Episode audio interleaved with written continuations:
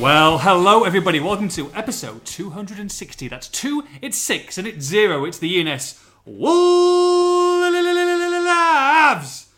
podcast, sponsored by kettleandtoasterman.co.uk. I'm your host, Nathan Judah. Delighted to be joined as ever by Mr. Liam Keen. Come in, Bebs. Oh, yeah, it's a great intro every time. I do love it. Mm, you know it. I've, I've kind of. They used to be a bit poorer back in the day. I used to stutter a little bit. Sometimes I mess up. Sometimes I have to redo. Now it's just I say it in my sleep all the time. I mean, you say it in what Alan wants to conversation with me. You, you say it in conversation with me. You will talk. You will talk as if you're introducing something occasionally. I just enjoy it, mate. It's I enjoy, incredible. I enjoy selling products, and there'll be plenty of them later on in this podcast. Plenty to come. plenty to come. Um, how's it going? How was your, how was your week in, in uh, weekend in the in the big smoke, and then uh, and then obviously last night? But did you have a nice time? Did you have a nice time away from home? It's always nice going down to London. I, I lived there for a year uh, when I was working for Sky Sports before I actually went out to San Diego and met the uh, met the old missus. Um, and I enjoyed it, but oh, I couldn't live there. No, I couldn't I'm the live there twenty four seven. I enjoy dipping my toes in and dipping out. Very very enjoyable, but twenty four seven not for me.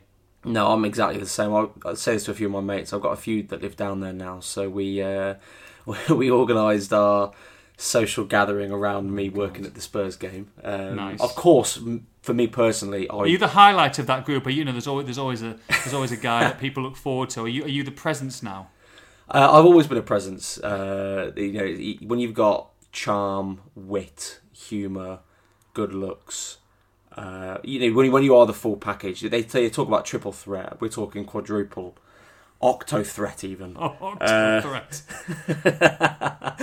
no, uh, no, you know, I, I- do enjoy going down to London because I, as I say, When we I've got a few- interviewed you for this job, Liam, we actually said that confidence, well, you were struggling on it. It was one of the things Yeah. we had to build you up on. So I'm pleased that you're coming through. You're doing a good job, to be fair. um, no, yeah, I've got a few mates that live down there, so it's nice to go see them. But I'm the same as you. I, I, I I've never lived there. Rosie, my, my partner, she she lived there for about two years, I think, and I went down to see her a lot at the time as well. Um, and I do like, as you say, dipping your toe in and going and, and seeing. I've not really seen the sights to be honest, because it's normally just wherever the nearest pub is. Um, but it is nice going down there, but I definitely couldn't live there. It's just it's too expensive for one. That's the main thing. But I think there's just too much going on, man. Especially with train strikes and tube Yeah, strikes exactly. and You all can't get sorts. anywhere. really struggled this week. I mean, I did. We had of the dogs were there for a groom, so we're down there quite a lot. So they had a groom, and I put a, I put a picture out because our normal groomer wasn't there. So I dropped I dropped Stitch off with with this new groomer, and um, I don't know if you saw it, but literally they cut her like she was the Wolves logo. I was stunned. it was ridiculous. It was the most ridiculous cut I've ever seen. Eighty six pounds that cost me, and that was without anal glands and a blueberry facial. I mean, Um, it was my God. absolutely uh, dis- disgraceful. I couldn't believe it. It was Alana who noticed it. And she was like, "That looks like the Wolves logo." she won't. Please don't Mate, this, she will be so be unhappy if you fuming. heard you say, say fuming, that. fuming. Yeehaw! Unbelievable. I can't believe they butchered her, poor girl. She's growing out of it now, but for 86 quid, I mean, I don't know about you, I just I had a cut and a, and a, and a beard trim yesterday, it was 17 quid, but um, when you're paying that kind of money, I expect top draw, and it's not top draw. No, I pay eighteen quid for my trim. Um, so similar to you. No, I um, yeah. If I if I if I had a dog, and I mean, me and Rosie are quite keen on getting one at some point. Mm. Um, I will be giving it a short back and sides myself. Shop paying- and charge, you'll be getting the Phillips to it. yeah, rather than paying eighty six quid. Are you mental? Uh, Spurs, Spurs. Um, always a pleasure going to that stadium. It is, it is the best stadium in the country, hands down for me. When it comes to um, everything that's been built around it, Uh, just, just a, just a gorgeous arena for me, and uh, multi-purpose, and uh, very enjoyable. And look, I very enjoyable watching Wolves in that first half. Of course, we talked about you know about about Nunes and and, and Guedes and, and and these fantastic players. And I must admit, and I've said it to you many times, especially at half time and and post game, that first half was a pleasure to watch. Not from um, maybe not from a spectral end to end point of view, but just an easing and relaxing, uh, from a connoisseur football, you know, enjoyment point of view to to mix it with, you know, let's be honest, a, a Spurs side that will be going for Champions League football this year and look the better side, to be honest. Um, some of the touches were, were sublime, and I understand. And look, people will be saying, "Well, yeah, but they didn't put the goal in the back of the net, did they?" Um, and, and I completely agree with that. But there was a how can I put it? Um, a relaxation watching Wolves that I haven't had before in, in a game like that, where you're always on on edge when, when the you know the the favoured side comes on the attack, and it wasn't there. And I think it was just because of the talent they had on the pitch, Liam. Yeah, they seemed very comfortable for large periods that first half, didn't they? Um, and, and as you, yeah, I think you hit the nail on the head when you said it wasn't, you know, a really exciting end to end first half, but it was the control that Wolves had on that game, the grip that they had on it, and Spurs were were penned in. They were struggling to to get out and create anything. They were frustrating the fans. Wolves were playing it almost exclusively in their third of the pitch, not just their half, but their third for a good 15 20 minute spell at one point. Um, easily spraying the ball from one end to the other and, and creating openings. And then it just came came back to the the one issue again, didn't it? That Wolves they created chances, but nothing massively clear cut. They weren't also half chances; they were decent chances, but they weren't really clear cut opportunities. They didn't do that, and then they didn't score. And then as soon as Wolves concede a goal, and it was the same last season, that's when they really struggled the most. Um, they cannot get back into a game and they didn't really pose much of a threat after that. So, uh, albeit there's lots of positive signs from that game and some that went into Preston, which we'll come on to, but overall, to not get something from that game when for at least 45 minutes, if not more, Wolves were Wolves were the team that looked like the top six club, to be honest, um, is disappointing. Uh, but you know, I've got confidence. I keep, I keep staying staying positive at the moment because I think this team has got plenty of talent in there, and once it starts to click a little bit, and we've seen signs of it, um, I think they'll be fine. Yeah, we definitely have seen signs, but they need to put it together sooner rather than later. We True. can't be going into five, six, seven games and we're like, well, the promise is there. And I, and I, and I understand the frustration in speaking to the fans after the game because they played solid in that first half, and then you know. Kane, Kane gets loose for the for the goal, and, and then you're chasing the game a little bit. I'm not going to be too harsh on on the team because there was only one team in it after that. But you, you kind of have to break up and you have to you have to maybe a little bit be a little bit more expansive in the football that you are playing. Um, one thing that did disappoint me on the day, and I'm pleased that he kind of rectified it last night in the Preston game, was. Um, was Adama Traore, who I thought was really poor when he came on the pitch. Um, you know, you're looking for that impact and, and that player to really push hard in that last 20 minutes when maybe there's tiring legs about. And I just thought he stayed on the periphery. He didn't really run at players. I still would like to see him run more at players directly, including last night, to be honest. But we all know the talent that he's got. It looks like.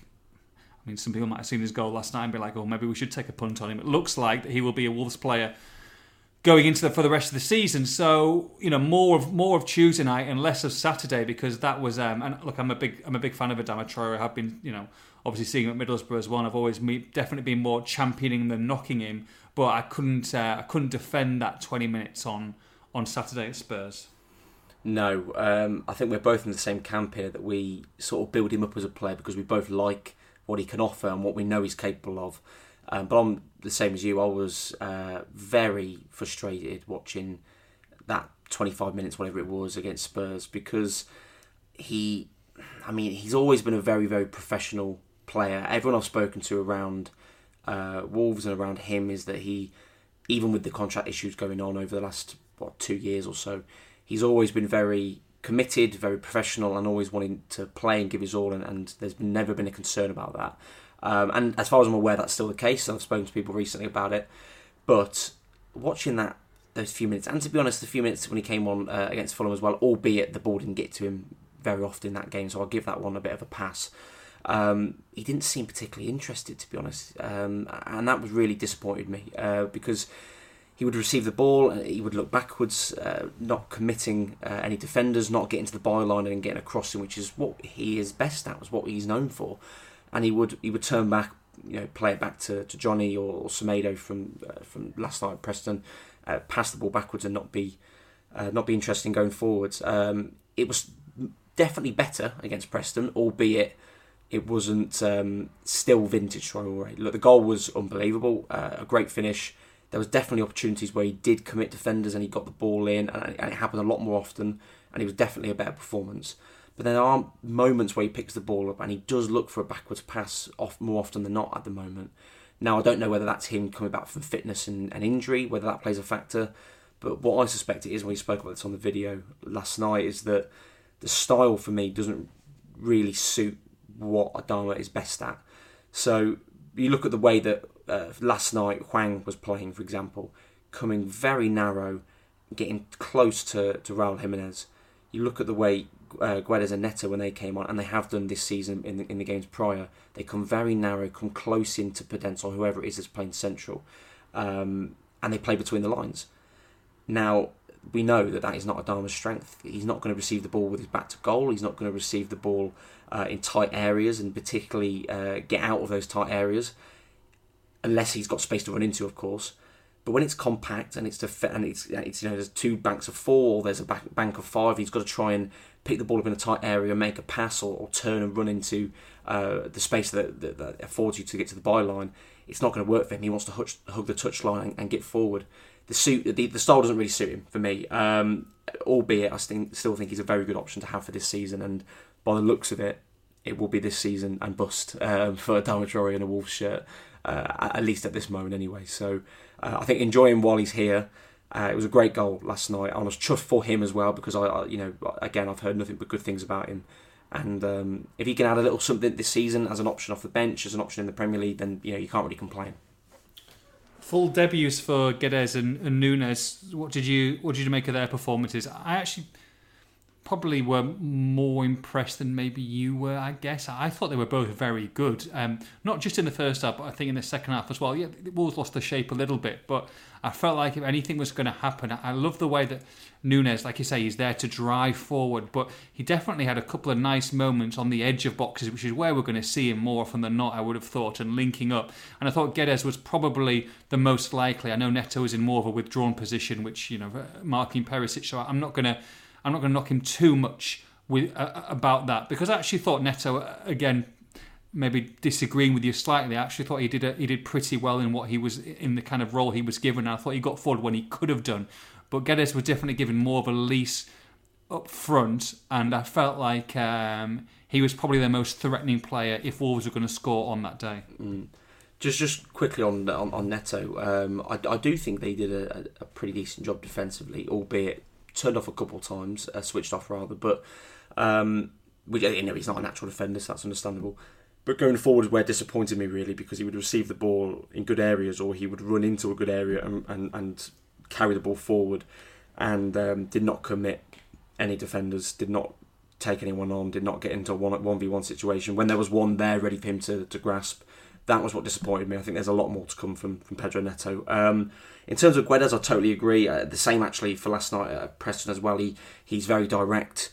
Um, he gets players off their uh, gets gets players off their seats, gets fans off their seats, um, and um, and that directness, but in a, a different style to Adama Traore, in that he can play in these tight areas. He's got a very good close control, um, technically gifted. I I've liked what I've seen, and I think against Spurs, as you say, he looked the most likely to score.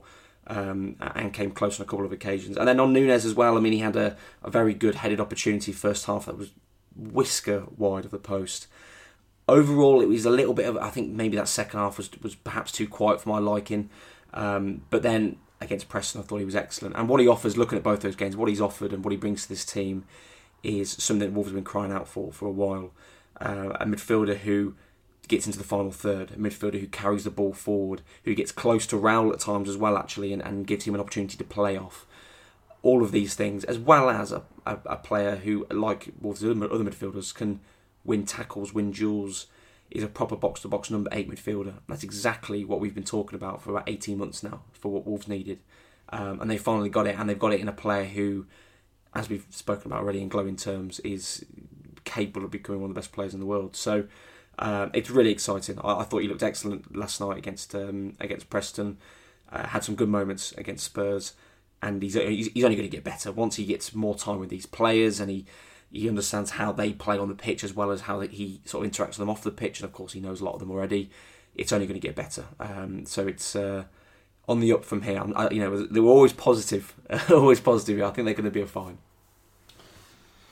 But Liam, one point from three games. How uh, how concerning is it? You know, played I guess it's two winnable games and, and maybe one that they should have perhaps drawn. Uh, but but one point from three. Newcastle to come. We'll be previewing them, of course, on later on in the podcast who had an excellent 3 3 draw against uh, against Manchester City. When when comes the time now where Wolves need to start converting points? Because I tell you what, you go to you go to Newcastle, you play well, you don't score again, and you get beat, or or you you know maybe you draw nil nil. I don't. I think there'll be some frustration and unrest starting to starting to develop amongst fans. I think some of it's there already. Really, um, they need to they need to get three points on the board and, and quickly for me if they are going to do something in the Premier League, which for me.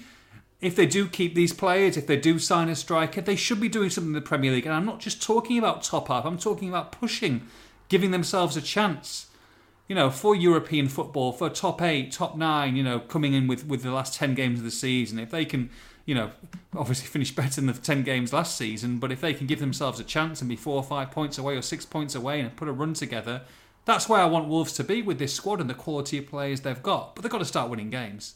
100%, yeah. I mean, I don't think we can pile too much pressure on and say, look, within a game or two, you know, Bruno's got to go or there's got to be some drastic changes to the squad. But um, they, you know, with the players they've got and um, the team they're putting together, and particularly the style they're putting together, and the way that we know Bruno has had his teams play at Benfica, for example, in the past, they have to start putting results together. Um, it's interesting point that you made there about the the manner of the defeat that you've. Uh, I don't know if you've predicted uh, against Newcastle. I hope not. Um, but you say that, yeah, exactly. You say if they don't score and they lose, the manner of that defeat um, in some ways is more harmful than the than the defeat. You know, if you go another game without scoring, or even another game without scoring, as well as not even looking like scoring or coming close to scoring, um, that, as I say, is in some ways a lot worse than actually losing the game because um, it puts pressure on individual strikers and, and, forwards. It puts pressure on Bruno, obviously, uh, and the fans start to become frustrated because if Wolves bring um, host Newcastle. Uh, at the weekend and they lose 4 3, mm-hmm. it's a hell of a lot better than them losing 2 0 for obvious reasons. But the way that Wolves need to start picking up points as well as performances and a bit of potency in front of goal, I think they're both massively important. Uh, and then also, you look at the fixtures beyond that. Uh, you've got Bournemouth midweek, who, without being too disrespectful, look very poor at the moment. You've then got Oh, they're dreadful. well, there you go. They're dreadful. You, you, can't you, go, you cannot go there and get a beat. Then the, the, the, you have they, to will be out. Game. They will be out. Yeah, exactly. Um, and you, you then got Southampton coming up, who don't, don't, get me wrong, you know, they tend to have good starts and have, you know pick up some results here and there, but uh, you know they're no they're no top eight, not top nine, maybe even top ten side. So. Um, you, it's a big three games for Bruno. Yeah, me. it is. I think so. You know, and, and I'm not. I'm not by any means saying that his job is is in doubt or anything like that. I, I don't I don't for one second think that. But if you don't register one victory out of those three games with Liverpool and Chelsea back to back, you will have people questioning. Liverpool, Man City. It's even worse. Not Liverpool, Liverpool Chelsea. Sorry, Liverpool, Man City. um, there'll be real question marks asked there because you look at the table. They'll be in the bottom three probably if they haven't got registered win by then. Um, they're in the bottom three now, uh, very early days, but each as each game passes, if you do not win a Premier League game, regardless of what people say, the pressure will be mounting. When you've spent this kind of money and you've got these kind of players and they will take time to gel, I'm sorry, Liam, if they haven't got a victory in eight games, then there will be massive question marks being asked. And I, and, and I don't for one second think that they won't, because I think that they will. I think actually, I think they'll probably get two victories and a draw, I think, in the next three games, and everything's fine. But they've got to start scoring goals. And if they don't start scoring goals, then pressure mounts up, not just on the frustration from the fans on the players, but on the management. Yeah, no, I, I you know, you don't need to apologise to me because I, I, I, can't agree more. Um, when you have to, when you look at the three teams that are coming up, and yes, Newcastle, I think is going to be a tough game, um, but again, is winnable. It's certainly, mm. you, know, mm. you can certainly get a result out of that. Um, when you look at those three games individually as well as collectively, you have to get results out. You have to get, I think, six points. Um, I think you can maybe get away with, with four points and going unbeaten. Uh, oh no, that wouldn't be unbeaten. My maths is say, good. How are you getting unbeaten at four five points? points? Sorry, five points. You know, you know what I mean. I know what you um, mean. I think you have to get you have to get some results, um, but you also have to have the, the performances and the um, and the goals as well. I'm not, I'm not saying the Wolves have to go out and score four or five goals uh, every game like Man City, but you have to become more potent. So those two things combined is massively important. I think Newcastle, as an individual game on its own, if they put in a good performance and get goals but don't win it, again, it's not the end of the world. But then if you're looking at the three collectively, you have to start picking the results Mm-hmm. up as well as the goals. Um, so you're, t- you're totally right. It's uh, pressure starts to mount once you get to that position. But you know, we were here last year with three losses, three one 0 losses in a row, um, and they went on a bit of a a bit of a run and picked it up. So I've got you know confidence at this point that they can do that, and I think arguably the team uh, and the system is actually a lot better than it was last year. Start scoring goals, get confidence. Well, there you go. Preston at home, nine changes from the side, or eight changes from the side that drew nil nil at home against Watford in the Championship. Here's goals, baby. And uh, I'm not going to go over the game too much, but watch the analysis video if you haven't watched it already. A little bit underwhelming. Should have scored more. Should have been 3 0 up at the break. We're not going to go too much onto the penalty again. Watch the video if you need to. But for me, another opportunity that, that was kind of missed, really, from a confidence point of view. Wolves went strong. I was pleased that they went strong. Um, and, you know, you again, you walked away from the stadium feeling a little bit underwhelmed. And, and this was a prime opportunity, I think, to score more goals. I think the opportunities were there to do it. And it's just not quite clicking.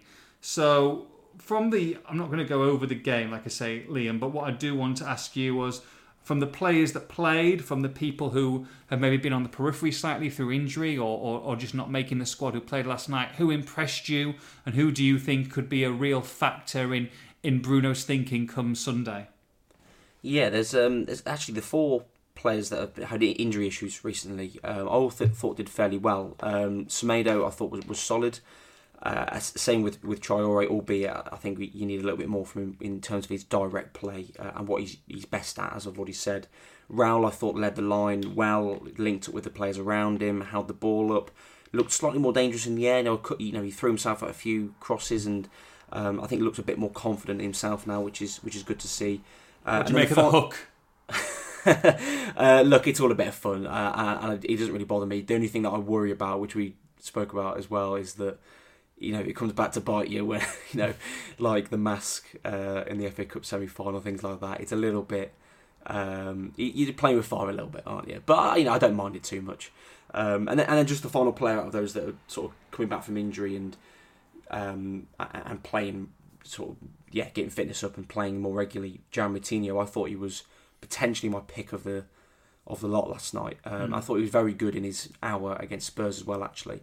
Uh, and arguably, Wolves lost a bit of the the control of that game once he went off. But um, Bruno was, was speaking afterwards and said that the plan for those four players, or at least João and, and one or two, was to come off maybe after an hour after 65. But Wolves didn't have any control over the game as it as it was panning out, and they had to they had to keep these kind of players on, and then bring on a lot of talent as well in in Guedes, Neto, and uh, and uh, and Neves. So, um, but no, I thought I thought Moutinho playing a slightly different role. Actually, we, we have to remember he was playing in in the deeper of the three. It was the Neves role uh, while he was on the bench, um, and you can just see his quality. I mean, it's so easy for him to slip into a slightly adapted role.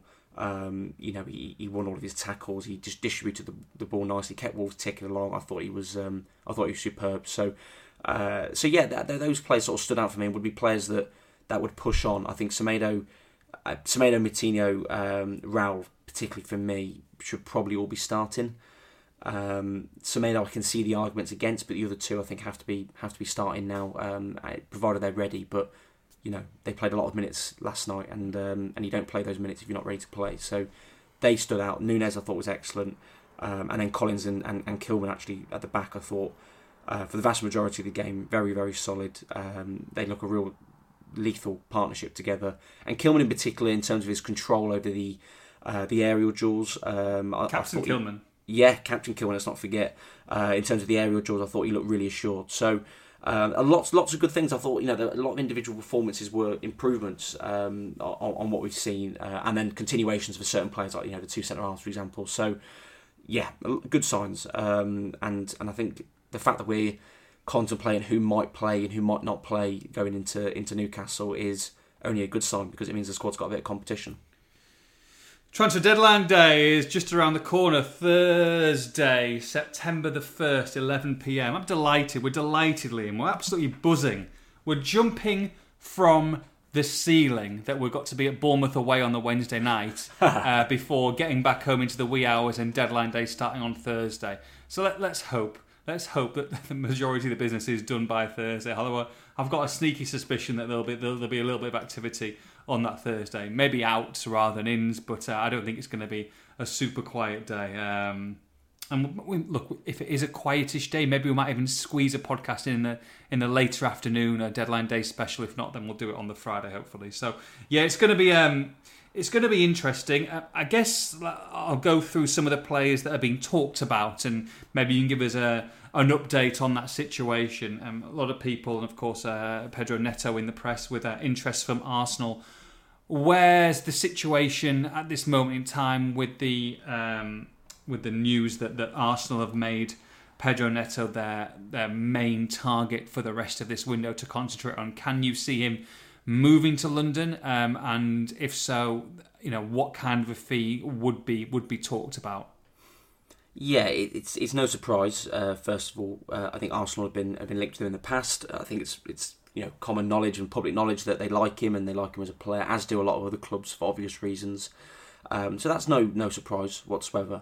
Um, I think the best way to sum it up is that Wolves are in a very strong position here with this deal because you'll hear people talk about contracts in modern mm. football and say they're not worth the paper they're written on. And in some ways, that's true because a player can be on a 10 year contract, but if a club offers the right money, that player that player can move tomorrow easily.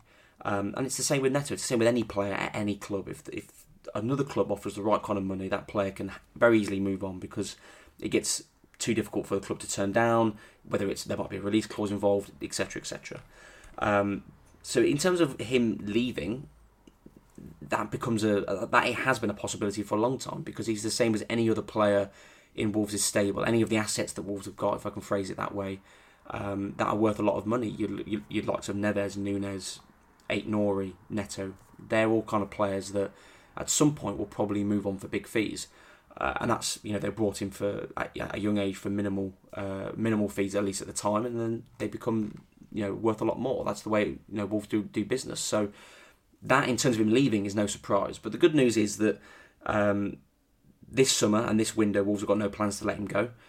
It's as far as we understand it, it's very difficult for, for Arsenal to make the kind of money that it would cost. Um, I'd speculate here, but I would suggest it takes a fair bit more than fifty million to bring him in. Um, so and and then also as I was talking about the contract, he's on a deal till 2027, which albeit doesn't mean Wolves 100% keep him till 2027 as I've just explained, but it does mean that they maximise the money that they're going to get for him, uh, which of course is then reinvested into the squad. So. Um, I, I, think the best way to uh, summarise it is it wouldn't surprise me to see you know further interest in him and, and, and this runs on and on and you know Arsenal keep trying to keep keep, coming back in and, and other other clubs probably as well but it's very unlikely to happen this window. There's only a few days left, and um, and Wolves are very keen to keep hold of him. Um, so it just seems like a very unlikely deal that's going to get through at the moment, but one that it's probably going to come back to, and, and we're going to have to go over the same questions again. But Wolves are in a strong position, and if he does go, they'll get the maximum money for him as well. Do you think that um, if he doesn't go this window, that he could be maybe one of the major names that is talked about in the January window? Yeah, I mean, it wouldn't surprise me. It certainly wouldn't. I mean, it, it you know, there's a lot of factors that go into this. It depends on how he's playing, uh, mm-hmm. how how he's performed between now and January, how where Arsenal are on the table, what they're fighting for, as well as other clubs. I think Liverpool have, have had interest in the past as well. I think that's that's common knowledge. So. Um, look, it, it doesn't. Um, it, it wouldn't surprise me if, if they're interested, certainly. But there's very there's very different things between interest and and concrete uh, offers that are going to be anywhere near what Wolves are asking for. So um, it's it's nothing particularly to worry about from a Wolves point of view a Wolves fan point of view at the moment. Um, but you have to understand, and I think a lot of fans do, that these kind of players eventually are likely to move on for big fees. It's just the way that football works, but the way Wolves have done business with you know the young talents they brought in. Willy Boly not in the squad last night. Um, an injury apparently um, kept him out of the what was it 17 18 whatever it is these days i don't know. What is it? How many, how many is on the bench? Give uh, 21 34 20 it's 20 20 players are on the bench um, no not 20 on the bench 20 altogether. No 20 altogether that's kept out the 20 um, you said 20 on the bench. Oh, you know what i mean. It's just bloody ridiculous. You've been drinking I mean, again you'll, be on the bench soon. Um, it's um, maybe some might say convenient uh, there's talk of um, of a bid that was rejected a 1 million pound bid from nottingham forest Willy Boly, you spoke about him with with, uh, with Bruno afterwards. Can you see him being? I guess you know, obviously Pedro Neto aside, if uh, providing he stays, the biggest first team departure to leave the club between now and Thursday. It seems more likely, yeah, that that's the case. Um, not necessarily likely that he will 100% go, but of any of any player, it, certainly is. You know, he's he's not in the um, certainly starting eleven plans at the moment. Uh, the fact he didn't play last night, you know, we have to take Bruno's word for it unless we can hear any anything otherwise, any to the contrary. But um, you know, if he if he was fit and was planning to stay here, you'd, you'd imagine he would have probably played last night. So um, all of those things taken into account. The the latest I've heard this morning is that um, it's very much up in the air, very much a 50-50 situation at the moment because one million is is not a fee that Wolves are going to accept, and of course they did reject it. Um, they would want more than that. Um, he is only on a year left, so you know it's it's a it's a deal that Wolves would be open to doing to you know just cash in at least a little bit on a player that uh, you know is going to leave on a free in, in 12 months or less than that. Um, but then equally, they're they're only willing to let him go really if they can um, if they can bring a, a replacement. So uh, I know that uh, Nottingham Forest have been have been linked with other centre halves. I believe they've been looking at Japhet Tanganga at Spurs. Um, but it wouldn't surprise me if they if they come back in again. I think they're probably planning Forest a squad of about thirty five players by the sounds of it. Uh, but uh, yeah, it, it, wouldn't surprise me if they come back in um, and Wolves if they can get a replacement and get the right fee would be open to letting him go. So um, Bruno didn't rule it out last night certainly, and it's one that's going to run on. Yeah, you've got this plethora of centre backs at the start of the season with Coady and Boly and Mosquera and, and, and Gomes, and then you know Coady goes to Everton. If Boly leaves as well, then you know you're looking at basically Toti Gomes, who didn't feature last night, um, being being probably next in line. So you do need to definitely you don't want to go from a plethora to, to you know to sh- to leaving yourself short and and Willy Boly for a million, a million and a half quid, you'd keep him in the in the lineup and let him see out his contract because of what it's going to cost you in wages and, and getting another player in to be backup. You want someone who's who's Premier League tried and tested. I would have thought. I know if Collins and and Kilman are going to be your main two, but you don't know if you can get an injury. Someone could be out for quite a few weeks, and all of a sudden, then you're a little bit exposed. So the player that, that needs to come in, if, if the Boly situation is to happen, whether they sign him on loan or sign him, you know, on a longer term contract, needs to be someone who is um, who is going to be ready to go and can step in and probably has got a bit of experience as well. You don't want another youngster. So I know that a lot of people are looking at uh, um, Bed Bednarek um, at, uh, at Southampton and a couple of others who may be available. But those are the kind of the players that you need to need to bring in if, if he is going to going to go. Because if he doesn't and you let him go, I think Wolves are leaving themselves a little bit short. I know Dendoncker mm. can slip into that centre back role in, in, an emergency, but you'd rather have one in, and, and, it looks like that would be the case if, if the deal was to happen. Yeah, I, I don't think you want to let him go without a replacement at all. Or if you do let him go, bring in, I don't know, an 18, 19 year old from abroad. No. I think you have to, if you're going to let him go, you've got to bring someone in who is is prepared to you know play second fiddle because I think Collins and Kilman, if they stay fit, are you know going to be the, the starting two. But um, they have to have a bit more experience about them. I think. Uh, I think that that that makes sense because you can you can't lose this much experience in a window um, and and it not have some sort of effect. It's gonna it's gonna play a part certainly. So. Uh, so yeah, I mean they are open to letting him go. You know, he's on the last year of his deal. He's not playing, etc., etc. But it, they would they would want a, a, a, replacement before letting him go anywhere. So um, it very much hinges on that at the moment. Luke Cundle, one who um, has been talked about about a potential loan exit. Is that something that um, is on the cards and, and probably likely between now and and um, and Thursday.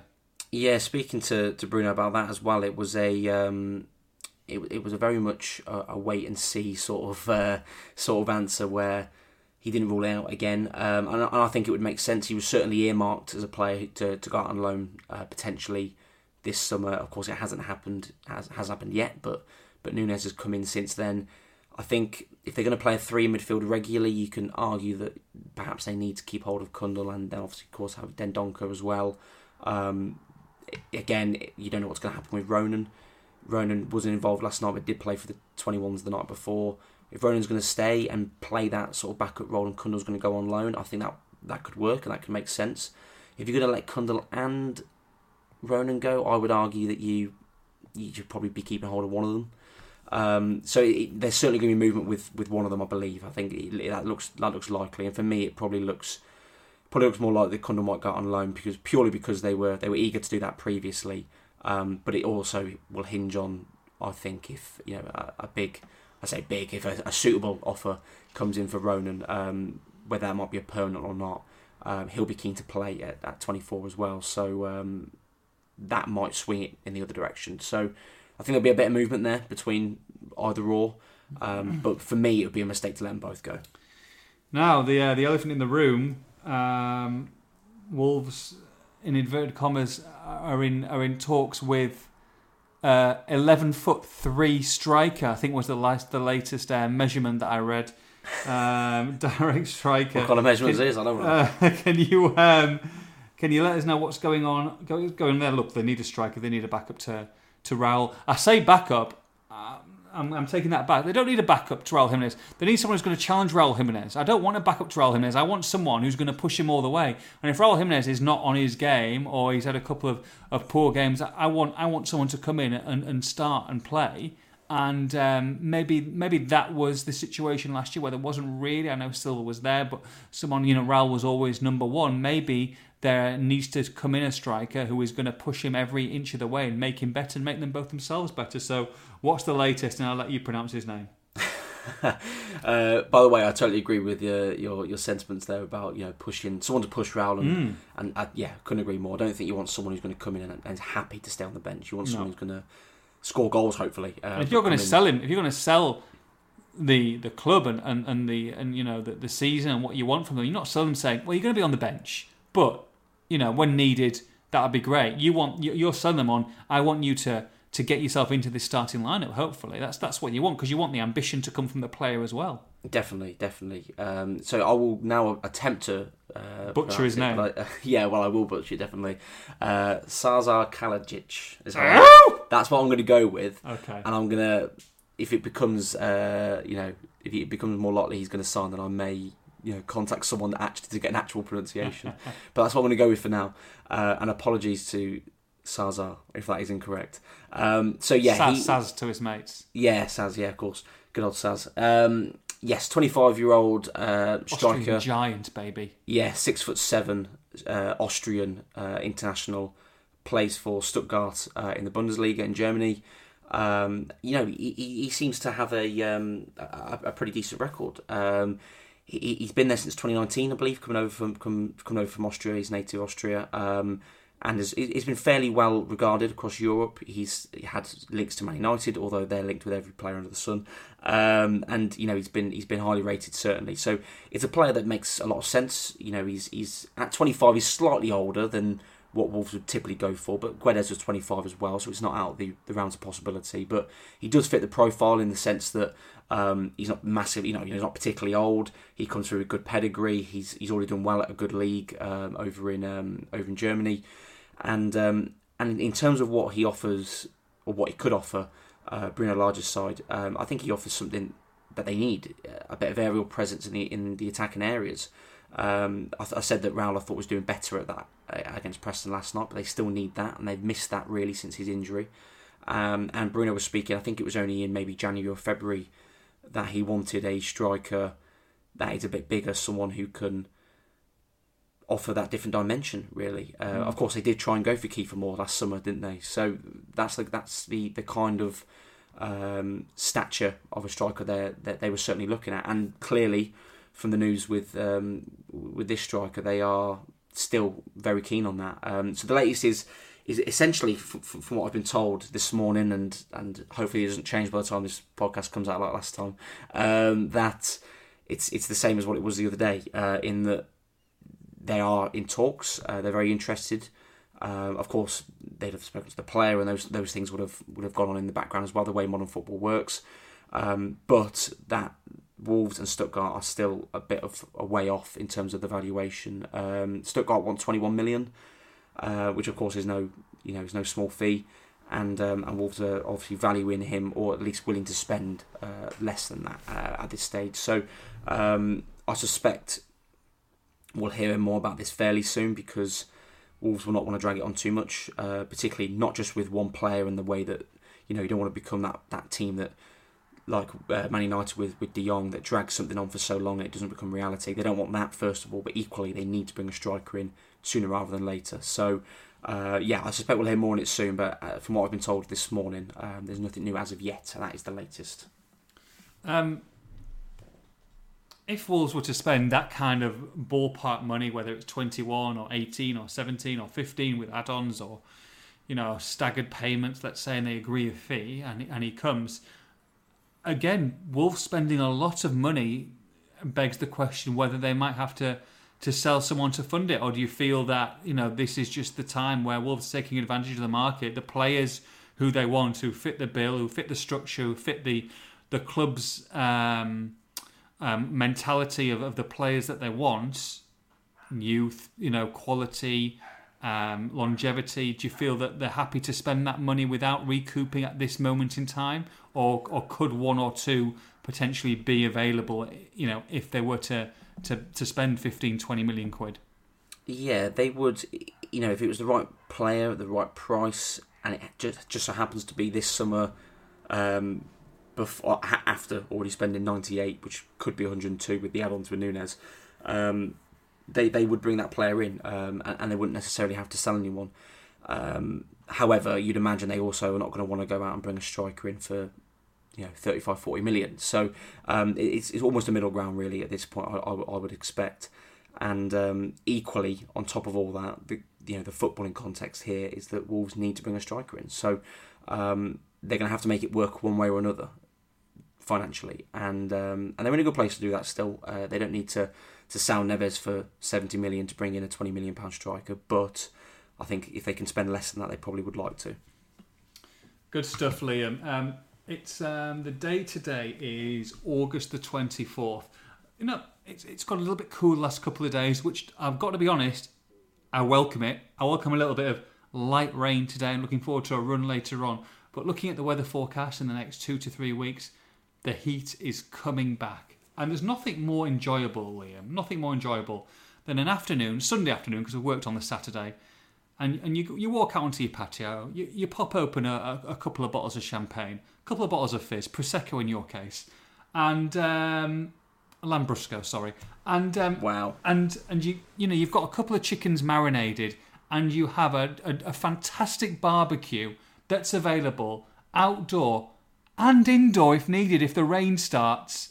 And it's so simple and effective that you can get it for less than £200, less than 199.99 that it used to be, less than 150, less than 130, but 110 pounds for a brand new tower non-stick copper electric indoor and outdoor barbecue. Liam, how do you fancy that, bebe? I mean, I actually am considering a barbecue this weekend, so well, this, this is, could be perfect timing. It is. I mean, it's simple. It's it's not got. I mean, people will know this is this podcast. I bought this green egg two two years ago now. I've used it four times. It was a lot of money. It looked fancy, but I don't I don't even know how to light the bugger to be honest. Uh, this looks a lot more simpler. It looks, um, which should be helpful for you. Um, it looks um, compact. Wow. It looks magnificent. It's ready. It's in stock. One hundred and ten pounds. Kettle and Toasterman.co.uk is where you need to go. Drop down menu products go down to special offers and you have got this fantastic barbecue. £110. I think it's a bargain. I think you've got to go and purchase it, mate. I'm, I'm, on my way there now. I'm, uh, I'm going to go, well, just in time for the weekend and just in time for the weather warming up. It's perfect. And just before you leave that uh, your, your, beautiful house, when you uh, put your hand down the sofa, I don't know what you're going to find down Ooh, there. Careful. Whoa. Um, along with a lot of other dodgy items, um, you'll find £3.95 down the back of your sofa. That will be enough for your ticket at Football Prizes to have a go at what is a, an excellent piece of memorabilia this week. Again, uh, I think we mentioned it last week on the podcast. It's, uh, okay, maybe not the highest stock in the world at this moment after last night. A Hwang Hee-chan signed boot. It wasn't the one from the penalty, I promise you. And a Raul Jimenez signed boot, mounted, framed uh, for £3.95. It finishes 7.30 this evening. Make sure you get on board. The competition ends. Buy a ticket. If you don't win that, there's special spot prizes available. You can choose between a 2022 23 Wolves home or away shirt and also a £25 Wolves Club gift card is available as well. So lots of chances. but you've got to be involved. Let me double check to see how many tickets are actually available at this moment in time. Keno, there's plenty of tickets available. There's about 80 tickets available between now and this evening. Get yourself involved. Get that £3.95. Wash it first, please, and wash it thoroughly, and then get yourself and put it through for footballprizes.co.uk for these fantastic items, which again will be drawn this evening. Shall we take some questions from the beautiful people? Let's do it. Okay, here we go. Let's do it, do it, do it. Um, Jonathan Giddings says, "What's happening with the fringe players like Bonatini and Cutrone? Also, what's in store for Campana and his Wolves career?" So let's uh, let's break it into two first. Maybe maybe just quickly on Campana, and then I think two the, the Bonatini and um, and Cutrone situations. Yeah, Campana is a. Um, I'm actually. I mean, this is a sneak behind the curtain. I am googling as we speak um, because I know he Yes, so he's still on loan at Inter Miami. I thought that was the case. They do have a buy option on him, which I did a piece about um, a while back now. It's two point something million off the top of my head. I'm sorry, I'm not quite as prepared as I should have been on this question. Um, but uh, I mean, I will look at it again, but I don't suspect there'll be any difference or any change there. He's he's very likely to play for Wolves, so um, don't be hanging your hat on him as a Wolves player. I'll put it that way. Um, and then similar with uh, and uh, and Bonatini. Look, they're not they're not training with the the, the first team. They're training separately. Um, they're not going to be with the club um, beyond the window. They they you know they are looking desperately to get the moves elsewhere, and they are in talks for that. Um, and if they do end up staying with the club and they can't get a move, it's going to be a little bit of a you know elephant in the room because they're not going to play for the first team unless there is a huge change of heart from the players or Bruno first of all. Uh, it's, it's, sort of different situation in that you know Cutrone was actually given chances with with Bruno, um, but I think it's safe to say that the the player's not particularly keen. Hmm. Uh, I think he would like to move on. So um, yeah, I don't yeah don't expect them to be on the bench or in the squad. And if they are, it's a massive massive shock, and there's a change of heart somewhere, and there will certainly be questions asked about it. They always, they always have to go when I start talking, don't they? They, they, they like to be they like to be included. They like to be included. Um, okay, uh, one from Jathan Nuda. Uh, why are pirate, pirates scary? Because they are.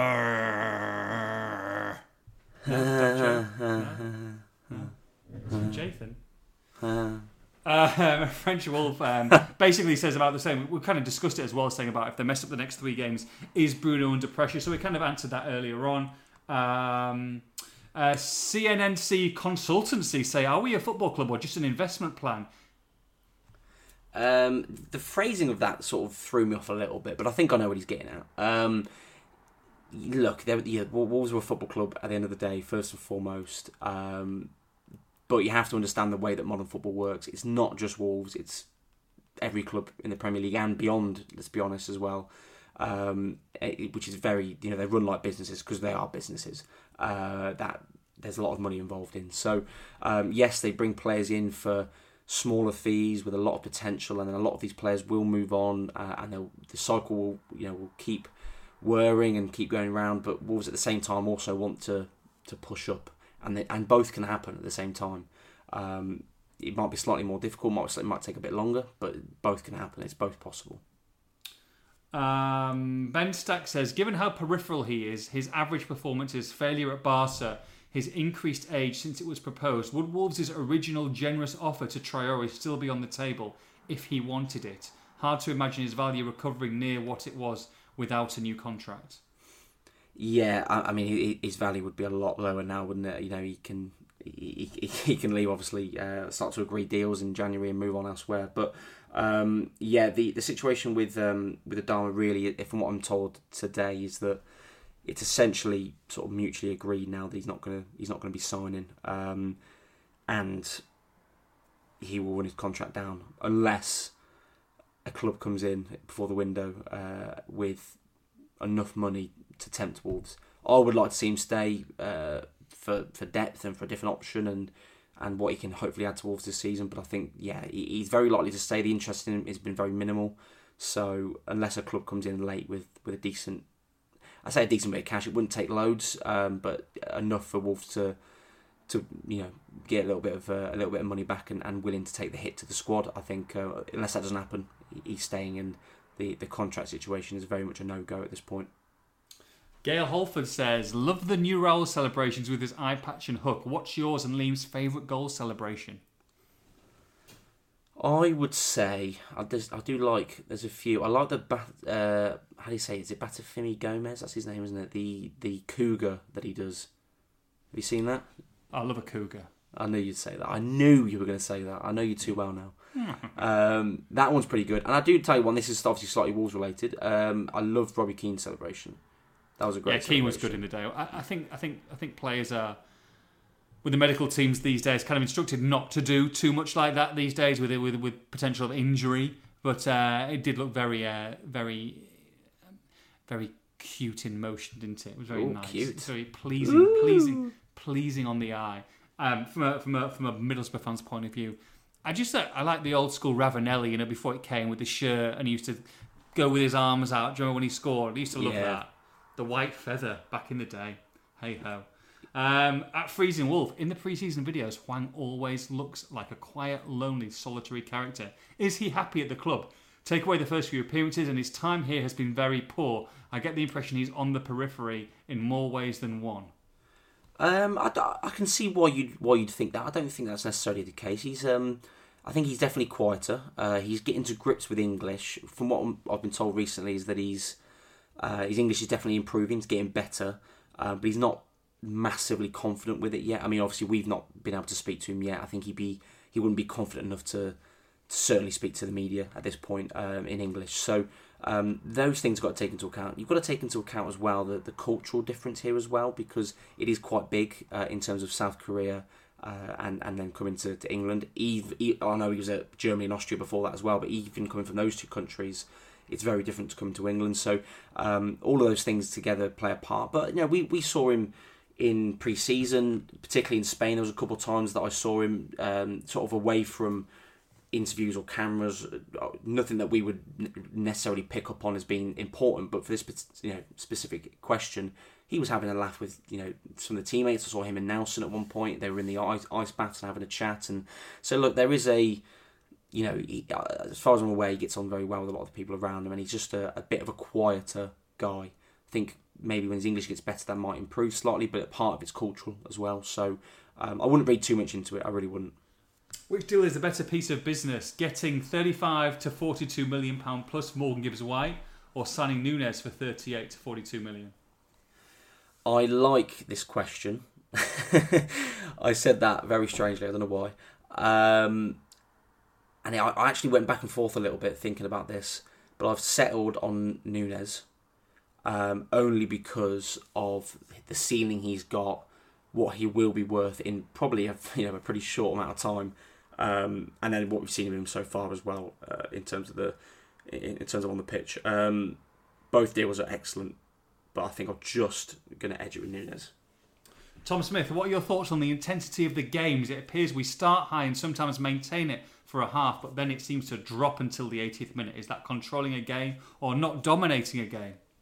I think um, there's there's different things that will go into that. Um, the way that Bruno wants his team to play is very high energy, and he was beating them in pre-season to get them ready for this.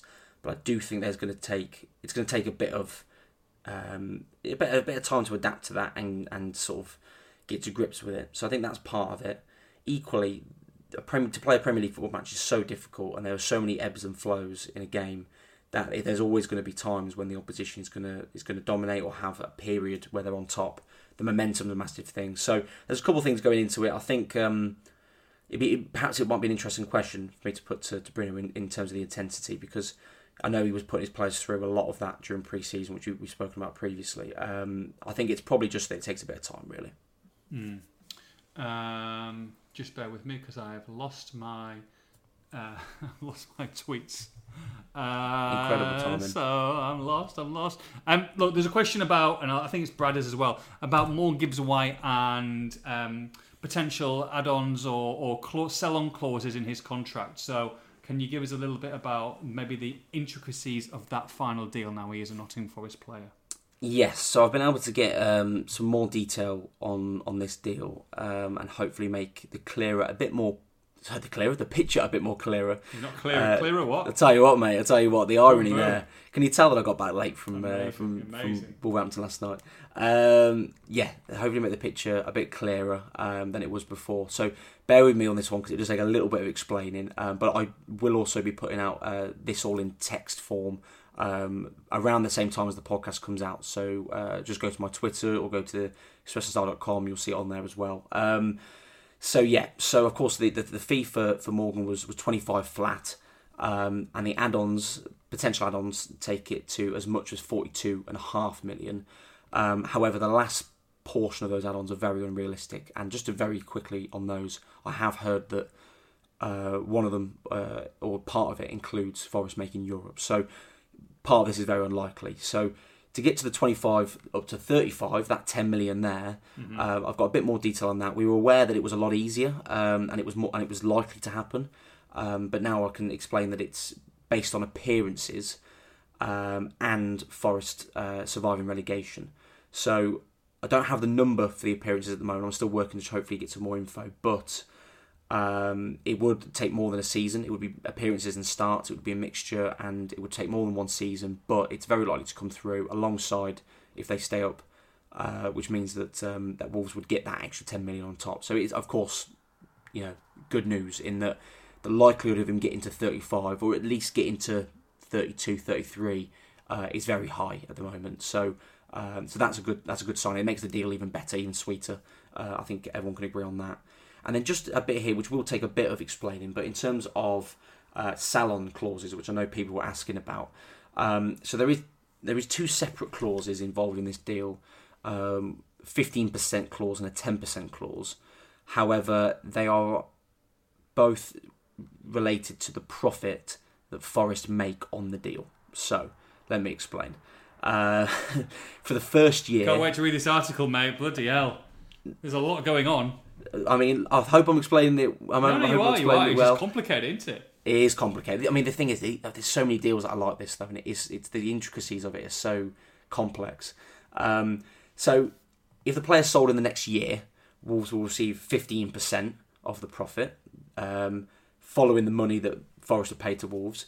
If it is uh, after the first year, it drops to 10%, and it's obviously then 10% hereafter for that for the contract that he signed at Forest. Um, so I'll give you some examples.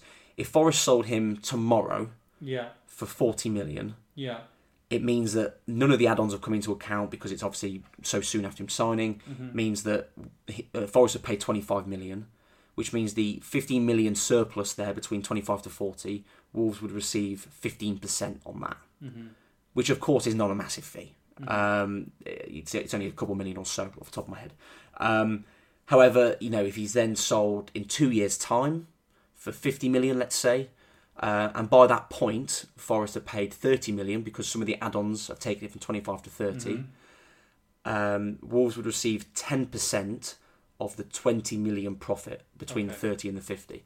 Um, so it very much depends on when he's sold. If it's in, in the next year, which is 15%. If it's any of the years after that, which is 10%. Bloody hell, let's come up with that. This this this flipping convoluted mess. I know. Crikey. And then and then of course it is then the profit on top of what they paid. So if for whatever reason he none of the add-ons have gone through, um, then there's obviously a slightly bigger profit gap. If more of them have gone through, there's slightly less. So it's obviously very dependent on how much money has gone through.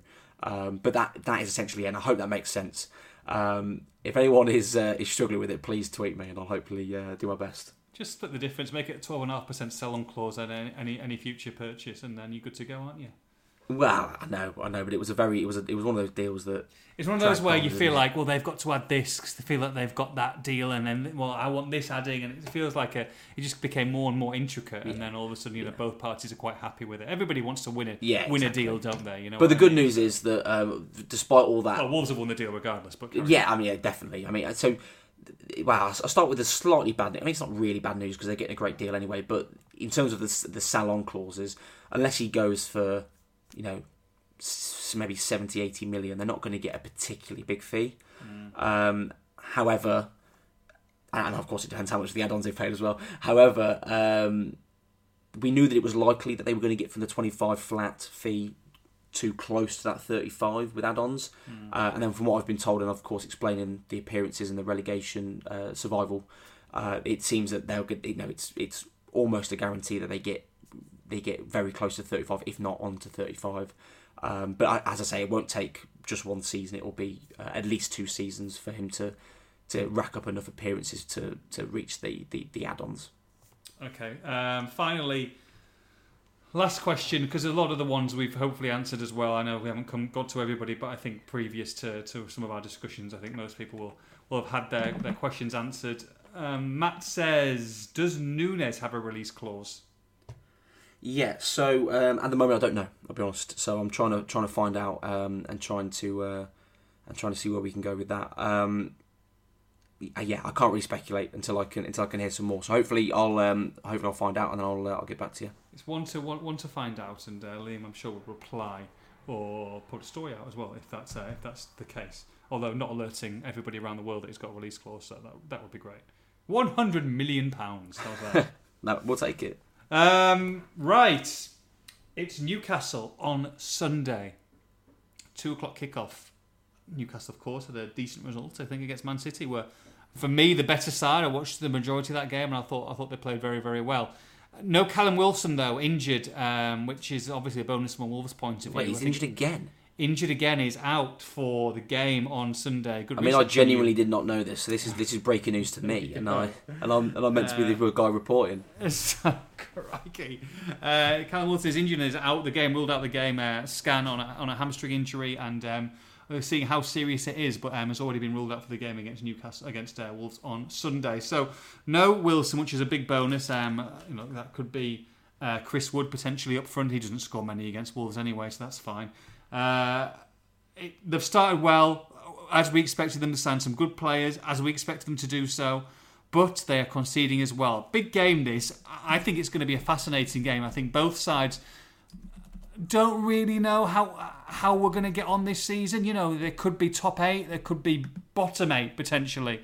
I think that more likely they'll probably be mid-table. However, we want Wolves to be kind of in that in that top half of the table, pushing like we said earlier on in the podcast. Um, and I think this will be a really good marker. Okay, they've, they've, looked good in places, they haven't scored, promising here.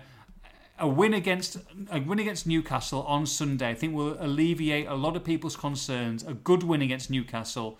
Um, it's a tough game, but like we said earlier on, Liam, very, very winnable as well. Let's not just talk about a draw. Let's talk about winning this game. Yes, it'd be nice. Um, it certainly would. I mean, it's going to be, as you say, a, a tough game because I think that's a good way of summing it up. That two teams that you know probably can't predict where they're going to be. Um, but I think two teams that will have you know good seasons. To be fair, um, Eddie Howe I think has done a very good job with Newcastle. Um, and in terms of the way they line up, it could be uh, a very interesting battle. I think you have to highlight probably the, the midfield battle because they're likely to line up in a 4 3 3. Um, Willock, uh, Bruno Guimaraes, and uh, and Joelinton started against Man City in midfield three.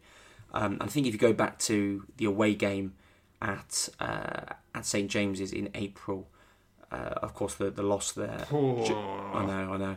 Joelinton, I thought a very good game that day, which is not something I ever thought I'd actually say publicly.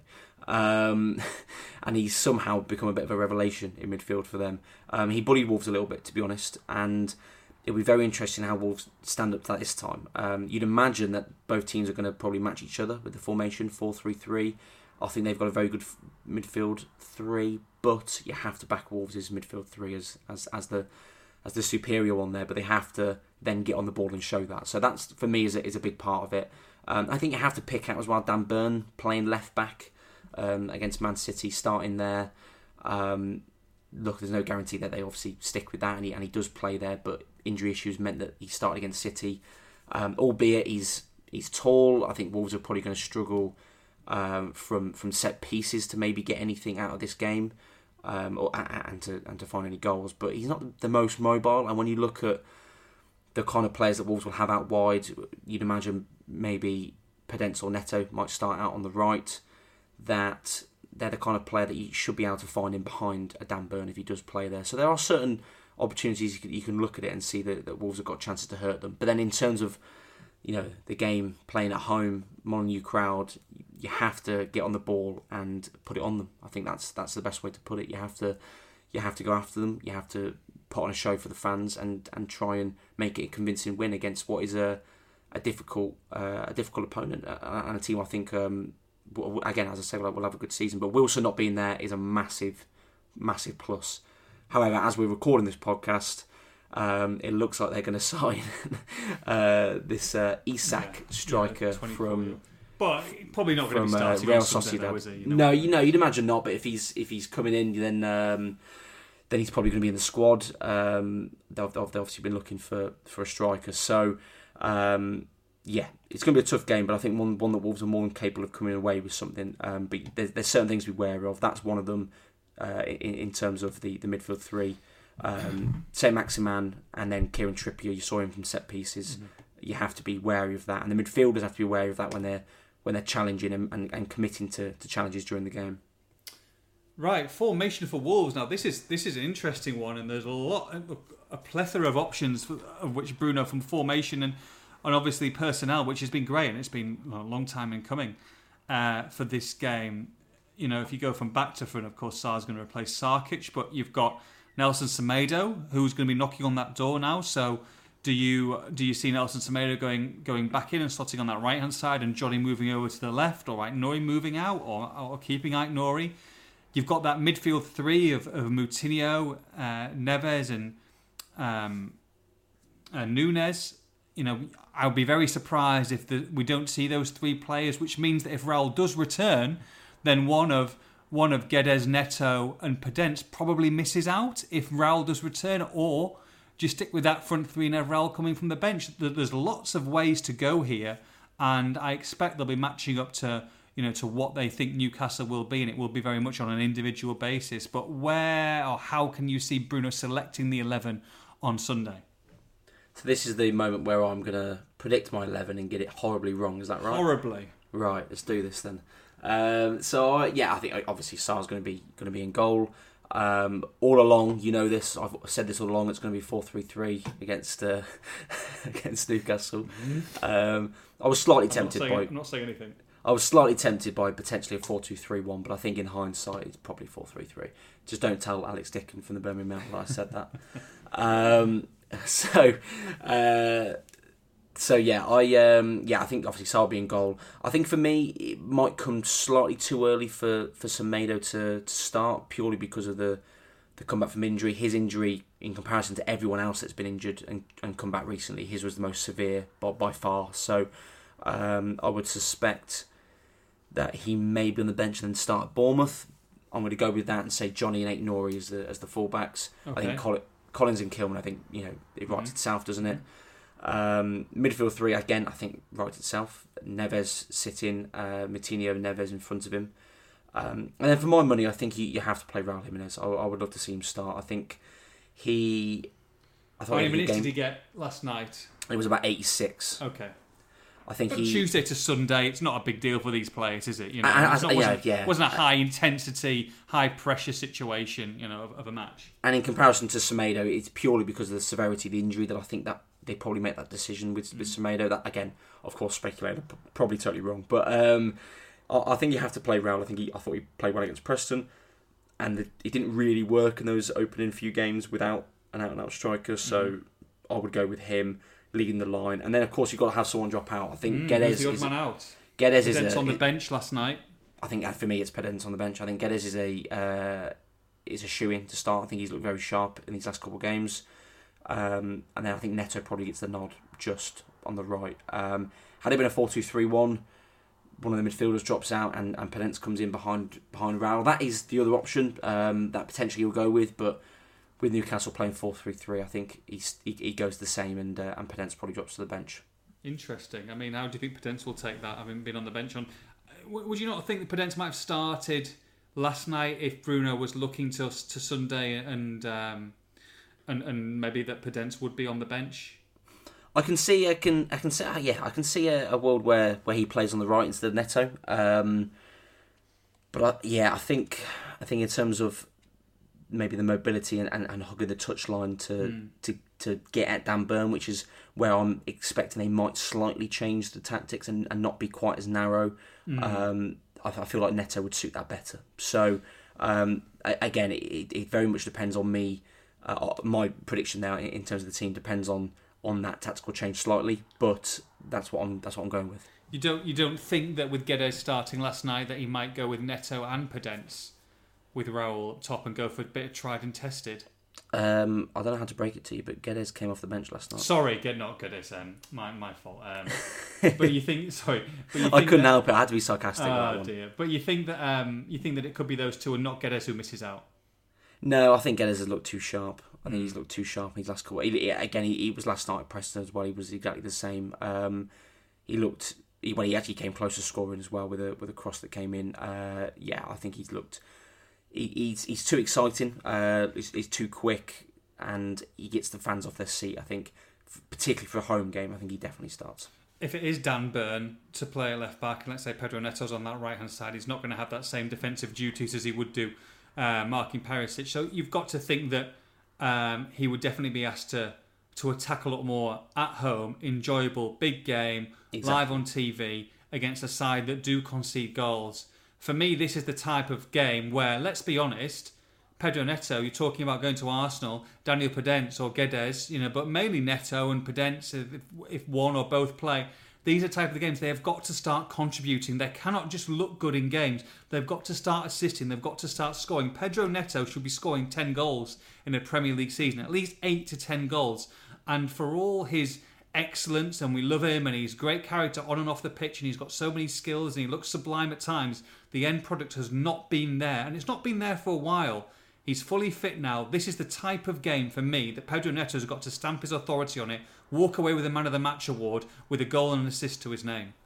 Could not agree more. Could not agree more. Let's not be um, let's not be silly here. Dan Burns a very good footballer, um, and I do I do rate him actually very highly. But But he's not Uh, going to be banging in, you know, uh, cross crossing balls is- from exactly. from the left on the left wing, is he? Do you, know, you know what I you know what they say in boxing: styles make fights, um, and and the style here, if, if of course he does line up on, on in, in left back, the style here suits perfectly for Pedro Neto to get at him, Yeah. get at him, commit him, one v one situations, take him on, and we haven't seen that really from Neto in these No. last um, in in these first couple of games. Sorry, so um, we know he's more than capable of it. So that for me could be a really key area alongside the midfield as well. Um, so I really hope they take advantage of that because if they if they do, they can find a lot of space in behind, and as soon as you find that space, you then find Raul in the box. You then find Nunes arriving late in the box. You find Guedes coming in at the back post, um, and all of a sudden you're getting chances. So I think there's a there's a real yeah there's a real good chance there for for Wolves to take advantage of. We're giving an away shirt, uh, Wolves away shirt this Sunday uh, to lucky winner if we get the score prediction right. Kino, as as last season, you are 0 for 3 on predictions. We'll give you one more chance, and then if not, I'm going to do Bournemouth on on uh, on Wednesday night. So, uh, chance to chance to redeem yourself. I'm going to say Wolverhampton Wanderers two. They get off the mark. Three points. Newcastle United one. Okay, okay. Okay. Um, just want to remind you as well that you didn't also didn't get any right last season. Uh, I did actually. I think. No. I think if you find if you No. go back to the No. episodes, I got two of the last five right, but it's okay. If that, you know, you know, it's, it's fine. It's fine. No, you change the narrative.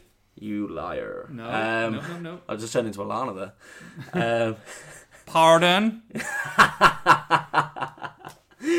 oh mate, she, She also wants to know. She was at the game on against Spurs uh, on Saturday, and, and I couldn't tell her, but she's like, um, "What's the chant where the Wolves fans?" And it, you might know it, Kino, but I'm not going to. It's like she says, "It's like da da da da da da da da da da da da da da da." Do you know what that? Do you know what they're- they're singing? I mean the. I think the impression's pretty bad, so I I've got no idea. Okay, yeah, probably not. She she she thinks to she's like, you don't have to go away. Uh uh uh.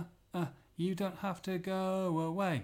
That's what she. I'm like, it's definitely not that. But I don't. I, I can't. Definitely not that. No. I, that tune does not ring a bell with me at all, and I, I'm pretty sure I know all the chants, but Yeah, Not that- not did- that I would what I didn't resonate here, with me either. So maybe maybe she's just I don't know. she's been You know the. Yanks, mate. Yeah. Crikey. So I'm gonna go. Yeah, give me your score, Liam. Okay, okay, man.